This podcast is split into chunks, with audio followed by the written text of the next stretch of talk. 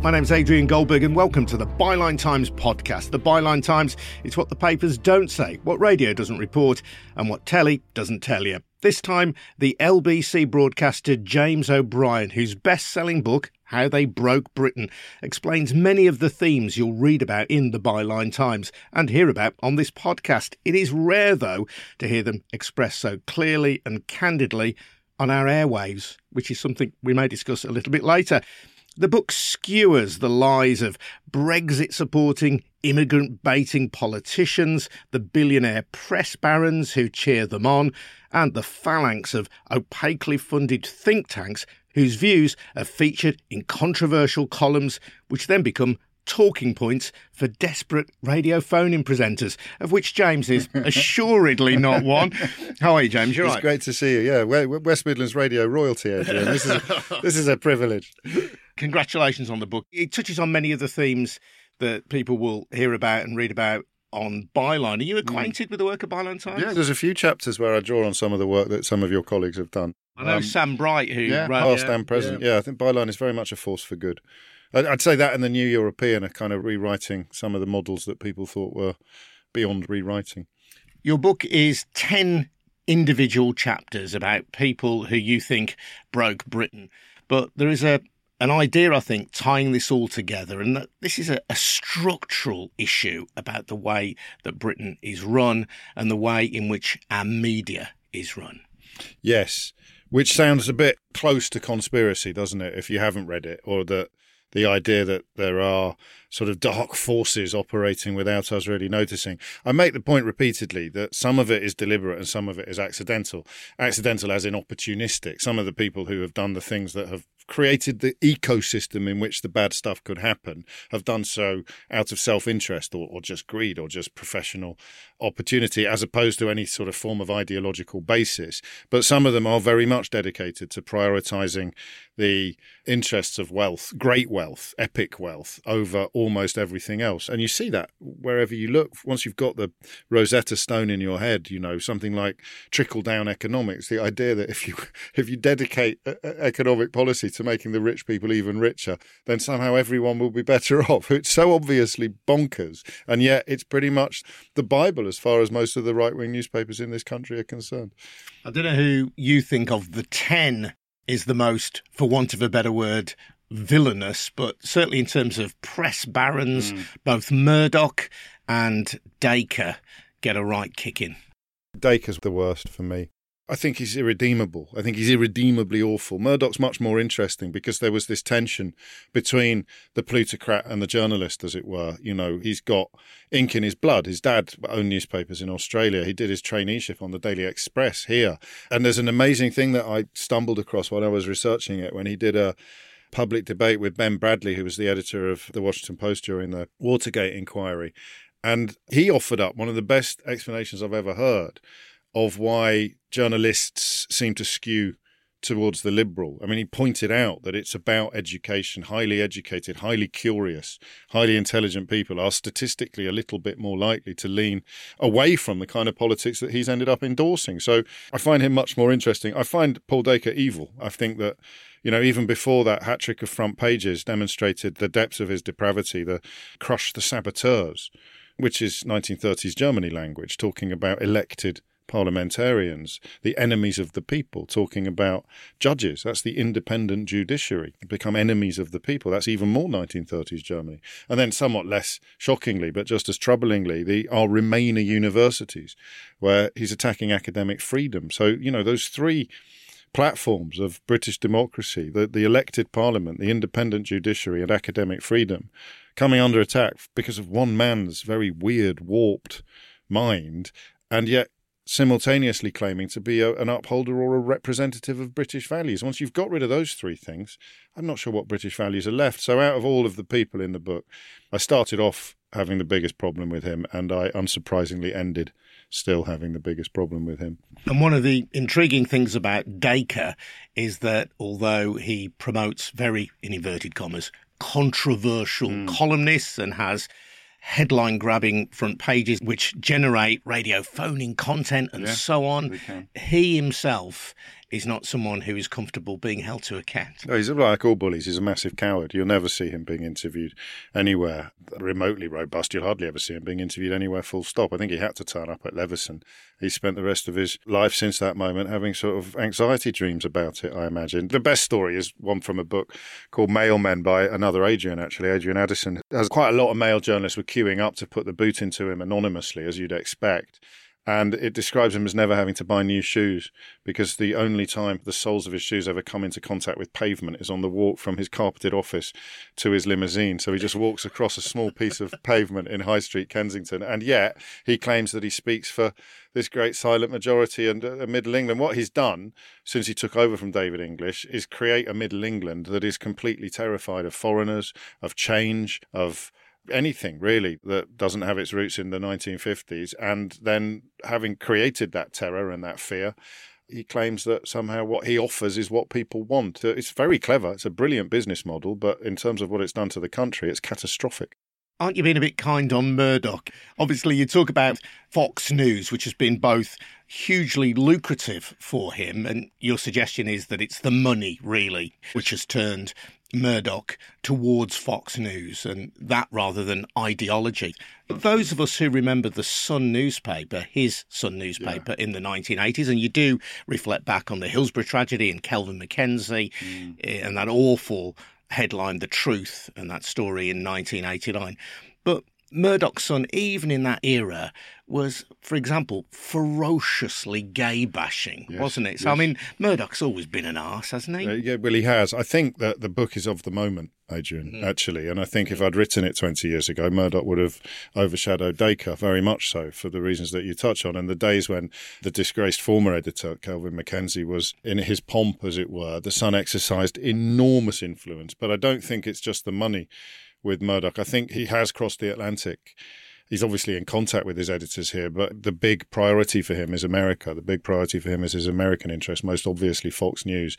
And I think as that has happened, so the Sun in particular has moved into a sort of weird stagnation you know and I know there's no way that Boris Johnson or Liz Truss or Rishi Sunak are turning to the Sun every day to find out what the press is saying about them. They're turning to the Mail and to the Telegraph and increasingly to the Times, where, and I do make this point because some of the stuff that we might know and think that everybody knows actually is news to a lot of other people who are paying attention, a lot of other informed people. But the bloke currently editing the Times, and you can see, so I'm the son of a newspaper journalist, so I've been watching this stuff all my life. You can see the Times going down the road that the Telegraph went down. You can see it surrendering its reputation for gravitas and authority in pursuit of populist points really and and you can see it very very much on the comment pages the times is now edited by a man called tony gallagher and tony gallagher is a former editor of this is quite a list. He's a former editor of The Sun, he's a former editor of the Daily Telegraph, and he's a former deputy editor of the Daily Mail and a fully paid up member of the Paul Dacre fan club. So the people who talk about a kind of conspiracy or a new elite or the people who claim that they're the ones being silenced or they're the ones being cancelled, they're in control of almost everything. And it's a relatively small number of individuals that are sufficiently, I'd say, bent in a moral sense, not in a criminal sense, sufficiently bent to do the bidding of what the owners want, which is to commoditize hatred on a scale that this country has well, not seen before, and from which it is still suffering. So the horrible homophobia that MacKenzie punted in the Sun stood out, you know, like a boil on the backside of the British media. Now, the peddling of hatred is less explicit, but it's a lot more widespread. You've seen it move into pretty much every area going. And the current rhetoric on refugees, I think, is worse than anything that we've seen since 1990, probably. Well, as the son of a refugee and of an economic migrant, I have to say, I find the failure to call it out across the political and media spectrum mm. quite appalling. I mean, it's a stain on Britain. It's become, even for the Labour Party under Keir Starmer, it's become a given that the British people want less immigration and want fewer refugees. Whereas, of course, in private, everybody acknowledges the necessity of more immigration, particularly on the demographic time bomb that's ticking in the UK at the moment. But that's the fault of the papers. I think the public, in possession of more facts, would actually be a lot more amenable to the reality of the necessity of immigration, but they're terrified of a newspaper editorial. They really are. And that demographic time bomb is that we are an aging society. Over the next 20 to 30 years, we'll have many older people and we'll be an inverted pyramid in terms of age in this country. So, who's going to do the caring for those older people? Who's going to do the work that raises the taxes to pay for the healthcare for those older people? Well, we don't have enough young people of our own. And the birth rate as well, it's sort of setting off fire alarms. The economist Jonathan Portes at King's who appears in the book, has done some research this week on what this birth rate means. And in terms of how many babies a woman of the relevant age is having, they reckon that the figure is now the lowest that it's been since records began. And that's just going to compound this pyramid that you, it's a great description. And of course, when people voted in 2016 to tell people to fuck off back to where they came from, they did and we're still counting the cost, and yet the Tory party is still competing to see who can be cruelest towards those who are here and those who are thinking of coming here. It's quite spectacular, and it's entirely a consequence of the sort of tabloid hate mongering that I describe in the book, particularly the Paul Dacre attitude to immigration, which has always been you're living in an almost exclusively white village in Surrey or Yorkshire or somewhere like that, and you are gaslit and groomed into being terrified of an immigrant threat. Whereas when you move into the areas of high immigration, particularly of high diversity, the fear of immigration is almost non existent. It's why they hate London so much. Marbled through the book is the world of the think tank. Mm. Not one of the chapters fails to mention the influence of a think tank. I just want you to reflect a little bit on that because that is perhaps the untold story. Yeah, the newest bit. And actually, apart from Byline Times and George Monbiot at The Guardian, it remains criminally undertold for fairly obvious reasons once you understand what's going on. So, this is my job. This is doing the radio show and watching producers on other programs book guests, up to and including the time I spent presenting Newsnight. And just one day, I can't even remember why, someone probably just got on my nerves. I just thought, well, what's his qualification for being here?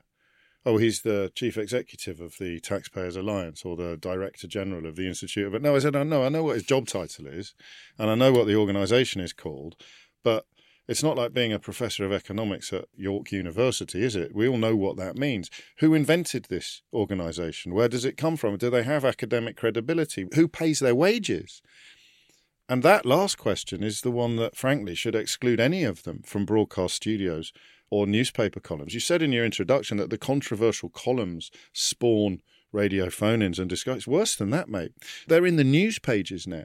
So, research that's published by a secretly funded think tank will make a front page story in the Telegraph or the Times or the Mail, and then they'll get a comment piece by someone from the think tank inside the paper. And what they're presenting is propaganda. It's entirely spurious, wealth fetishizing propaganda designed to, you know, remove taxes, to reduce regulation, to make it easier and easier and easier for very, very rich people to become ever, ever richer, and to remove the protections that normal people have anything from health and safety legislation or cladding on the side of buildings or minimum wage legislation, sugar taxes, constantly insisting we can't afford this and we can't afford that, and it's personal responsibility. And we don't want a nanny state. Whereas what they're actually dedicated to is just essentially worshipping at the altar of the idea that business should be free to do whatever it wants, that it has no responsibility. And once I started looking into it, I couldn't believe my eyes because you'd see someone from the Adam Smith Institute, someone from the Institute of Economic Affairs. There's sort of seven or eight or nine of them that operate more or less as one. And they've infiltrated every single level of politics and media, culminating in Liz Truss's premiership when she got into Downing Street, a bloke called Tim Montgomerie, who's a sort of hard right Tory commentator, he tweeted that the Institute of Economic Affairs, which is populated by sort of weirdos and um, well, no, just weirdos. And he tweeted that Downing Street had now been turned into an incubator for the ideas of the Institute of Economic Affairs. And the guy running it at the time replied with a sunglasses emoji, as if to say, yep, that's right, we have. And then when you saw the personnel coming into Westminster during that short lived reign, of Liz Truss, it was more likely that they'd come from one of these secretly funded, entirely unaccountable propaganda disseminators than it wasn't. It was more likely that they'd cut directors of communications, people coming in as advisors, and they've got no qualification. They've never done anything in many cases except work for these made up organizations. I love that you draw attention to the fact that they all have rather grand titles Oh, as mate, well, yeah? Lord High Panjandrum of King of Crisps, Head of Stationery. They all give themselves these ridiculous titles because that way you create the illusion for people watching the television, for people listening to the radio, for people reading the newspapers, that there's some heft to their qualification. But you could call yourself, we could set one up now. We could set up right now the Institute of Wizard Wheezers. And the Lord High Grandmaster is Adrian Goldberg, and the wizard is James O'Brien. And we could literally do that now. And someone would book us if we were peddling these hard right economic cruel policy, someone would book us and we'd be on telly tonight and we'd be introduced as if that was a real thing, as if it was somehow equivalent to having spent 100 years in industry or having spent 100 years in charity or having spent 100 years in academia. And they're not. I look into how it started. This Um, is fantastic. This is one of my favourite bits of the book. So this goes back to the economist, the free market liberal, as it were, Yes. economically liberal economist Friedrich Hayek. Yes. And and go on. So there's a chicken farmer who was, I think, cross about restrictions being put on chicken farming. And in the Reader's Digest, he read a, an abridged version of Hayek's book and decided that he wanted to dedicate a significant amount of time and energy to stopping government playing a role in business. And he went to meet Hayek at the LSE and then went off and made a fortune battery farming chickens and used that fortune to launch the Institute of Economic Affairs. And there's letters exchanged between him and fellow founders saying, well, we can't let on what we're really up to. We can't let the people know what we're really trying to do. It's very important that we sound this and sound. So if I sounded like a conspiracy theorist when I was explaining this to you, look, here's a letter from one of the founders to another describing exactly what I'm talking about and saying it out loud, not expecting it perhaps to see the light of day. And then the fellow that founded the Adam Smith Institute, who just got an OBE in the last honours list, he wrote an autobiography, which no one really read a few years ago, in which he admitted, he said, we'd meet every Saturday night. Just walk past it, mate. The Cork and Bottle in uh, Leicester Square. We'd meet there every Saturday night, and it'd be some of the think tank lads, a couple of Daily Telegraph writers, someone from the Spectator, a bunch of people from Conservative Central Office, and he literally said we would um, discuss what we wanted the agenda to be for the week ahead and how we'd try and get it into all the newspapers and get it into all the magazines. And he wrote something quite poignant. He wrote we didn't have any truck at all. We didn't have any ins at all with broadcast media. So that's going back 30 years or so. Now you can't turn a program on, apart from mine and yours and a few others. You can't turn a program on without some Herbert from one of these organisations being offered up as an authority, as a sage voice on matters economic or matters of social policy or matters of taxation. And yet their only qualification is the cash they get from donors that they won't disclose. It's incredible. And, and it's a national scandal. And it infiltrates every level of society because, as I say, you'll see a story in a paper, it'll get picked up by broadcast media. Decent people, you know what it's like for producers. We need a guest. And all of these people have just got yes on their voicemail, yes on their auto reply. Would you be available to appear? Well, of course they're available to appear on a program because everybody else is too busy trying to earn a living. That's their job, and Yes, you know, like it's you- their job. As you say, I, I've been there with you know very well-meaning Yep. producers. They will say, "Well, we need to get balance. Where do we get balance?" There's a right-wing voice here. It might be the Institute for Economic Affairs, as you Yeah. say. It might be the Adam Smith Institute, probably a think tank based around Tufton Street in Yes. London, Yes. and their job is to provide the balance. But the Taxpayers Alliance, representative of which taxpayers Well, precisely the taxpayers who want to pay more tax uh, so that It's we get better roads I'll and we get something better funny. schools. Well, I, I had a swing yesterday. I don't do many spats on Twitter anymore, but occasionally I got very cross yesterday at this sort of rehabilitation of Nadhim Zahawi, who was fired as chairman of the Conservative Party after he'd been found to have broken the ministerial code by the ethics advisor to the Prime Minister because of his tax affairs. And then, of course, he had to pay a big fine to HMRC as part of a seven figure settlement regarding five million quid that he'd tried not to pay tax on.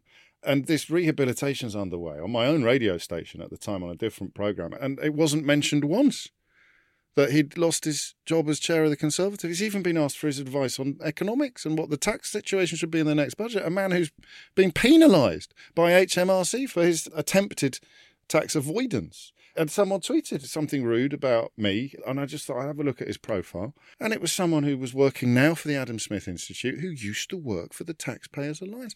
I thought, hang on, surely you're not so stupid that you are going to come on Twitter to defend someone fined a huge sum of money and fired from the Conservative chair for attempted tax avoidance and a degree of disingenuousness or perhaps dishonesty with what he was telling various prime ministers about his situation regarding an investigation by the HMRC and still claim to be a representative of taxpayers. I mean, it is it's it's beyond absurd and it's beyond obscene. And the reason why they're too daft to realise how obvious their tactics are is because no one ever questions them. They waltz around with complete impunity. You know, they, they walk into jobs in Downing Street. They honestly do think that they are to the manner born. And part of the text of the book, part of the thesis of the book, is that they've created a manner to which they are born. The ecosystem in which something as objectively stupid as Brexit could happen has been created in part by treating these people as an equal and opposite balance to experts, to genuine experts, culminating in Gove, of course, saying that we've had enough of experts from organisations with acronym names or initial names. But of course, he didn't mean that people who are not experts, but who are portrayed as experts because they're sympathetic to his sort of vampire politics you explore the Brexit phenomenon. I mean, that is the place where all of these forces gather mm. to create the perfect storm of national self humiliation or stupidity, whatever. And these forces all come together to create Brexit. Within that, there is the story of B Leave, which was a, a group that was funded by Vote leave, and you tell the story of Shahmir Sanni, who was someone who was born in Pakistan, lived in Birmingham, wanted to get out of Birmingham. I don't know why anybody would want to do that. No, me neither. And uh, wanted to make connections and was told, well, get involved, yeah. something to do with Brexit on either side. The Remain side didn't get in touch with him. Mm. Vote Leave did, and he got caught up and kind of became an unwitting witness to so many of these forces in this job. It's an extraordinary story, which he tells entirely in his own words. And it's quite moving, actually, because he's an innocent. He's an innocent and he's an idealist when he arrives in Tufton Street, because, of course, Vote Leave comes out of exactly the same ecosystem as these think tanks. It's the same people. The guy that founded the Taxpayers Alliance was the head of Vote Leave, a chap called Matthew Elliott, who just got put in the House of Lords in Liz Truss's ludicrous resignation honours list, or sacked, fired, chased out of Downing Street honours list, whatever you want to call it. And Shahmir witnessed the law breaking that the Electoral Commission would later identify. And they went for him they went for him in the most hideous way. He'd been going out with a fella who was by then working for Theresa May. Shahmir was not out as a gay man, so they outed him. His former boyfriend said, Oh, I think all of these allegations are just built on him being a bit bitter about how our relationship ended, or something like that. And, you know, Shahmir's got family in Pakistan. His uncle and aunt back in Brum didn't know that he was gay. He's, he's been outed by Downing Street. They tried to close it down, but Dominic Cummings had already put out the press release, already sent it to a friendly journalist. All sorts of elements of that story would be on a post office level of scandal if they had been properly and widely reported. But of course, they weren't, because the only places that can achieve that level of impact are newspapers, and almost all of the newspapers were fully on board with Vote Leave, and even the BBC, I'm afraid, by then had been completely cowed by that combination of power culminating in Laura Kuenssberg giving Matthew Elliott an almost free run at poo pooing the Electoral Commission's findings two weeks before they came out. It's as if you knew the verdict was guilty, but you're going to put the bloke who is in the dock before sentencing, you're going to put him on the BBC on prime time with the political editor and give him half an hour to explain why the jury is wrong, the judge is an idiot, and he's innocent. After all, I had to triple check it all. I thought, I can't believe this has happened how is this man who runs an organisation that is found to have breached electoral law allowed to plead his innocence on the BBC? What's the point? What's the point of the commission if you're allowed to plead your innocence after it's found you guilty? And was allowed to plead his case when the full verdict that had not been published at that point by yeah. the electoral commission. Yeah, precisely. So he could make all sorts of claims and denials that she has got no ability to check and properly scrutinise. I think they were really panicking at that point because they knew how serious it was, but the public never did find out how serious it was, partly because the denial was in place before the verdict had dropped. Shahmir's story, I think, was affecting mm. because he was someone who believed in what you and I probably grew up believing in the idea of fairness and yeah. tolerance in Britain, that things are done in an orderly and a respectful way, yeah. that nobody jumps the queue. This notion yeah. that we have of ourselves, which actually is not how public life has been conducted in this country for the last decade. No. Well, as I say, the fellow that we were just talking about is going into the House of Lords now. So he's getting rewarded for his role in delivering Brexit. And of course, the organisation he led broke the law. So, yeah, Shahmir would see it as British values. And I wonder whether you need to be an outsider to fully feel what he feels because for us it's sometimes hard to pin down what we mean by British values because lots of other countries have the same values. Maybe not the queuing that you mentioned, but pretty much pretty much everything else. But Shahmir grew up in Pakistan when Musharraf was in charge. You know, he knows what fascism, effective fascism, looks like. He knows what really oppressive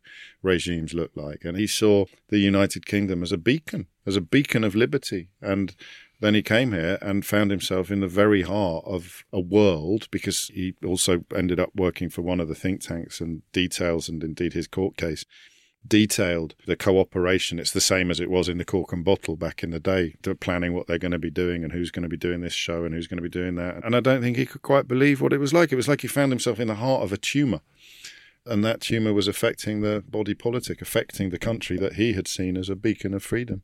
So really, I mean, it's a, it's almost a morality tale, and he tells it very straight. And he's happy now; he's in a better place emotionally and mentally. But of course, all of the people that tried to break him have ended up with peerages and knighthoods and cushy jobs in Downing Street. It's extraordinary. The innocent idealist who stood for good things gets chewed up and spat out, and all of the people who stood for the opposite get rewarded and continue to be rewarded right up until last week when that peerage list came out. Might even be a four-part ITV drama. Well, who, who knows? I wish they would. I'd, no, I really do. I mean, I know they did one with Benedict Cumberbatch, but even then, I don't think people fully appreciated the real scale. Even someone like me, you know, who talks about it endlessly, or has done over the last few years, the full scale of what went on. The Cambridge Analytica stuff still isn't properly understood. The manipulation of people by horrible, horrible, provocative, divisive, racist Facebook adverts deliberately targeted because all the data had been harvested at people. This is where Carol comes in, Carol, Cadwalladr, who, who is a, a, legend, a legend. But she just couldn't work out why people in Port Talbot, where she grew up, had essentially voted to turn off funding for the poorest parts of the country that they lived in. So she started looking into how it had happened, and that led her all the way to Cambridge Analytica. Much of the joy, if that's the right word, of your radio programme these days is taken from dissecting the failures of mm. Brexit, the ways in which those who supported Brexit now attempt to contort themselves, to persuade themselves that Brexit was in fact a success right. or that it was a failure because of somebody else's fault. Yeah, there is a there's a great Brexit, but it goes to a different school. I mean, we're running out of road on that, mate. To be honest, I mean, it, it, there was a while when it was every show, but now I don't really know. Someone stood up in the House of Commons yesterday and said, We've found a razor clam bed in the Thames. Would the Prime Minister agree with me that this is a brilliant benefit of Brexit?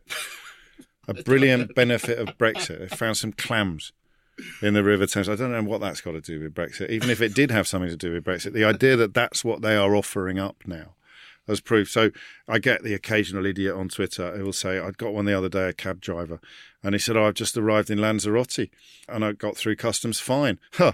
and that's proof that Brexit was a good idea. The fact that his journey into Lanzarote is the same as it was before. So, you know, the idea that we were going to have more money, we were going to have a lower cost of living, a higher standard of living. If you were racist and you wanted to get rid of all the immigrants, there's more people coming here than ever before. Every single measure by which Brexit was sold to the British public hasn't just sort of withered, it's died completely. And yet still they come claiming that it was a good idea. When you say every single measure, James, I mean, Go you on. are basing it on these organisations. I mean, they're just a bunch of made up initials, aren't they? The OBR, the Office for Budget Responsibility, yeah, the IMF, the, the OECD. I mean, yeah, what, what do these people know? But as I point out in the book, they're so shameless and so bent that they will argue, Rees-Mogg and the rest of them will argue that the IMF is biased against Brexit. One of the IEA blokes literally said they're punishing us for Brexit. And then the IMF reviewed its forecasts and they became a bit more favourable for the UK in that window, in that quarter. But they never write an article saying, oh, well, obviously they're not biased against Britain because of Brexit, because they've just reviewed, you know, the old when the facts change, I change my mind line. Everything is from this position of bogus victimhood and weird sort of ideological insanity that the European Union was embarked upon a mission to denigrate the UK, that somehow they wanted to damage one of their most important members. And, and selling that idea to the British public brings us right back full circle to the newspapers. Just want to talk about a couple of people who you mm. mention in the book. Jeremy Corbyn, mm. definitely outside this nexus. God, yeah. David Cameron, to some extent, within this nexus, but clearly a Remainer. But they are people who you say broke Britain. It's interesting that I, hadn't noticed that before, actually, until you just lumped them together, in that their offences are quite similar. There's a combination, albeit that one exercised real power and one never did. There's a combination of complacency and arrogance that led them both to do things that are part of the story of how Britain was broken. So Cameron just thought, because of his unique set of skills, that he would be able to succeed where no Tory had succeeded before and close the European problem within his own party. And Corbyn, because I don't quite get Corbyn in the same way that I get most of the other characters in the book, but he just didn't think it mattered. Uh, he's got that, he doesn't really understand stuff, Corbyn. He, you know, he's a bit like a, a clockwork toy is that you wind you wind him up and then he's off and he's off for the next 50 years whatever the issue is the opinion that he had in 1974 will be exactly the same as the opinion he's got now it doesn't matter how much the world has changed so the Tony Benn view of the European Union he was fully signed up with fully paid up to never bothered to question it and so he was not a remainer and then of course is the lazy partisanship means he won't go on the same platform as David Cameron. They won't actually combine, or even Tony Blair. Or, yeah, or even Tony Blair. They won't join forces to do what is in the national interest. He constantly prioritizing the uh, the purity of his own position, how he perceives it.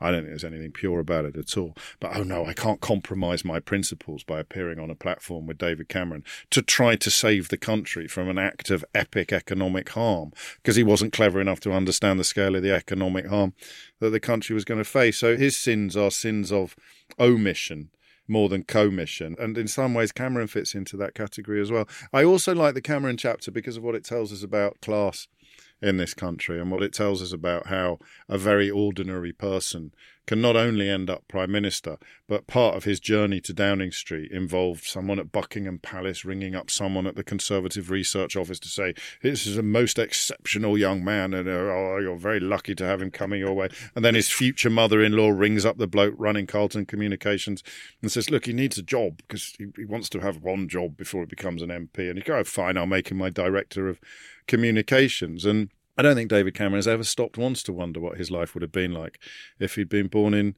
um, Moseley into a family where dad worked for British Leyland or something like that. I don't think it's ever crossed his mind. I think he honestly thinks all joy, all success he's enjoyed in his life is down to him. It's not down to privilege or advantage or any of it. And that, of course, is a large part of the the national tragedy, that reverence for class, culminating for me in Jacob Rees-Mogg being made Secretary of State for Business in Liz Truss's short-lived tenure as Prime Minister. I, I, mean, truly, even more absurd, I think, than Nadine Dorries being Secretary of State for Culture. Underlying your analysis, James, is a view I think that the great British public have been misled. Mm. Are the great British public, in your view, stupid? Are some of them stupid? Are the great British public actually at heart racist, xenophobic?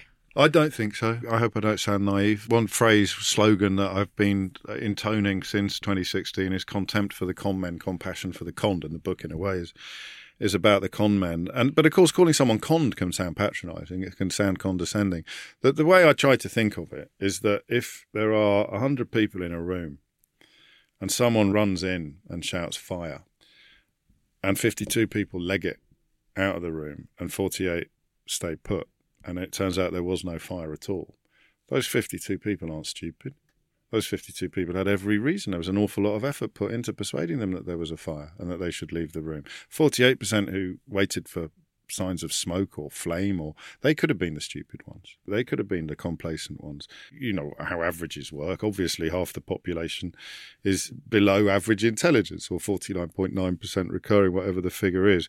But I don't think of it in those terms. I think this is why the book starts with the media figures. The effort put in to terrorizing the population, to making them fearful of the other, fearful of the foreigner. Mate, they can turn us against firefighters and doctors. They're not going to struggle to turn us against Polish people or, you know, the mythical migrant who simultaneously wants to steal your job and claim all the benefits so he can send them back to his mansion in Krakow.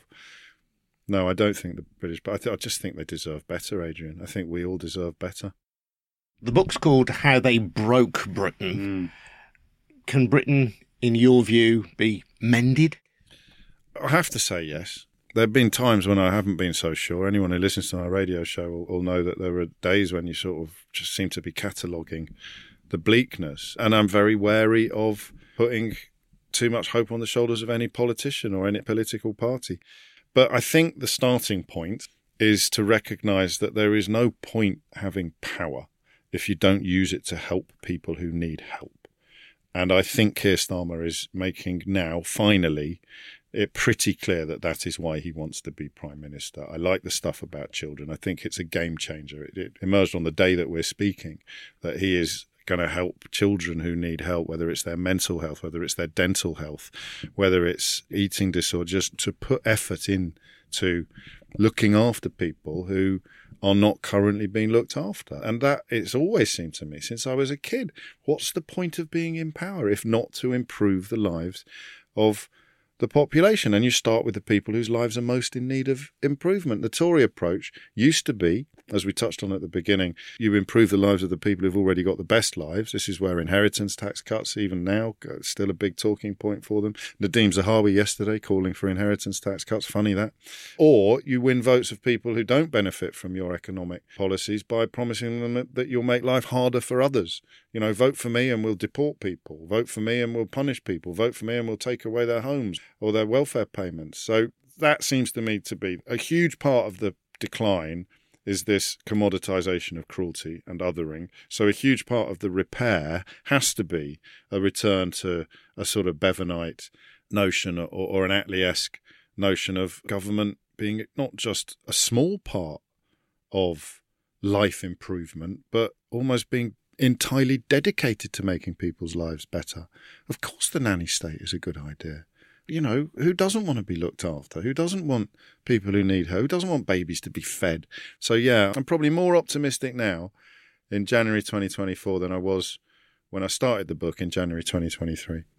How They Broke Britain by James O'Brien is out now. Thank you, James, for your time. Thank you, Adrian. This has been the Byline Times podcast, funded by subscriptions to the Byline Times, our brilliant monthly newspaper. If you want to take ad subs, head over to our website, bylinetimes.com, and you get all the details there. And this has been a We Bring audio production by me, and Harvey White in Birmingham, even though I'm in LBC's offices in Leicester Square. But you get the idea. Thanks for listening. We'll see you again soon. Cheers now. ta da. Lovely stuff.